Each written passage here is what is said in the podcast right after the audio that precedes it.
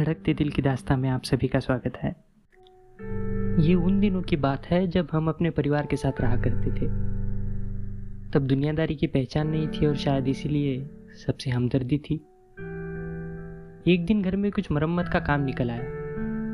पिताजी ने किसी को फ़ोन लगाया और काम के बारे में बताया। अगले दिन सुबह एक आदमी पुरानी सी पैंट और एक मैली हुई शर्ट पहनकर हमारे घर आया। उसके एक हाथ पर सफ़ेद रंग की पट्टी बंधी थी। शायद कोई चोट लगी थी। पापा ने पूछा तो कह रहा था, बड़े साहब बता रहे थे आपके घर में कुछ मरम्मत का काम है? कल आपकी बात हुई ना उनसे फ़ोन पर। उन्होंने ही भेजा पापा ने कहा, लेकिन तुम्हारे एक हाथ में तो चोट लगी है। एक हाथ से काम कर पाओगे? हाँ हाँ साहब, आप उसकी चिंता मत कीजिए। बस काम क्या करना है वो बताइए। पापा ने उस मजदूर को क्या काम करना है समझाया। काम पूरा करने में दो दिन लगेंगे साहब। ठीक है। जो सामान ज़रूरी है वो मैं दुकान से ला कर देता हूँ। तुम्हारी मजदूरी कितनी होगी? थोड़ा कम ज़्यादा करने के बाद दिन का डेढ़ सौ रुपये मजदूरी तय हुआ। पिताजी ने उसे सामान ला कर दिया और ऑफ़िस चले गए। मैं भी स्कूल चला गया और बाकी घर वाले भी अपने अपने काम में लग गए। शाम को मैं घर आया तो पूरे घर में धूल ही धूल थी। दिन भर हथौड़े और छन्नी की आवाज़ से माँ का सिर भी दर्द कर रहा था। पता नहीं वो मजदूर हर रोज इतनी आवाज़ और धूल में कैसे काम कर लेता है। थोड़ी देर बाद पिताजी घर आए। हाथ मुँह धोकर उन्होंने फिर काम का जायजा लिया और काम पर संतुष्टि जताई। ठीक है साहब, मैं कल सुबह आता हूँ।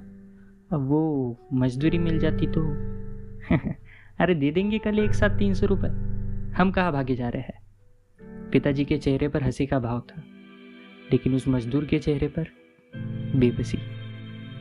अचानक से उसकी आँखें नम सी हो गई। लड़खड़ाती हुई ज़ुबान से कहने लगा आप नहीं भागोगे साहब। लेकिन अगर आज मजदूरी नहीं मिली तो शायद मेरा बेटा ज़रूर मुझसे दूर हो जाएगा। पिताजी हँसते हँसते रुक गए। पूछा तो कहने लगा, पंद्रह बीस दिन पहले काम करते वक्त हाथ में चोट लग गई। तब से घर से बाहर भी नहीं निकल पाया। सरकारी अस्पताल में गया तो डॉक्टर ने कहा, एक महीना हाथ हिलाना मत। शर्ट तक पहनता हूँ तो इतना दर्द होता है। ऐसा लगता है अगर हाथ टूट गया होता तो अच्छा होता। बारह साल का बेटा है साहब मेरा। वैसे तो कभी कुछ माँगता नहीं है, लेकिन मिठाई बहुत पसंद है उसे। काम बंद है, इसलिए कमाई भी बंद है। पिछले छः दिन से घर में सिर्फ़ दाल चावल बन रही है। अब आप ही बताइए, जो बाप अपने परिवार को दो वक्त ढंग का खाना तक नहीं दे सकता, क्या सोचता होगा उसका बेटा अपने बाप के बारे में? आज जन्मदिन है साहब उसका। सोचा आज चाहे हाथ टूट क्यों ना जाए। उसके लिए सौ ग्राम मिठाई ज़रूर ले जाऊँगा। क्योंकि उसका बाप गरीब ज़रूर है, लेकिन उससे उतना ही प्यार करता है जितना आप आपके बच्चों से करते हो। इस मजदूर की मजबूरी समझिए साहब, और आज की मजदूरी आज ही दे दीजिए। ये सब सुनने के बाद ना पिताजी कुछ कह पाए, ना वो मजदूर कुछ कहने की हालत में था। पिताजी ने उसे एक साथ तीन सौ रुपये दे दिए और वो चला गया। अपने बेटे के जन्मदिन पर उसे पचास रुपए की मिठाई खिलाने के लिए उस आदमी ने दिन भर एक हाथ से काम किया था। और एक हम है जो दोस्तों के जन्मदिन पर तीन सौ रुपये का केक एक दूसरे के चेहरे पर लगाकर खुश होते हैं।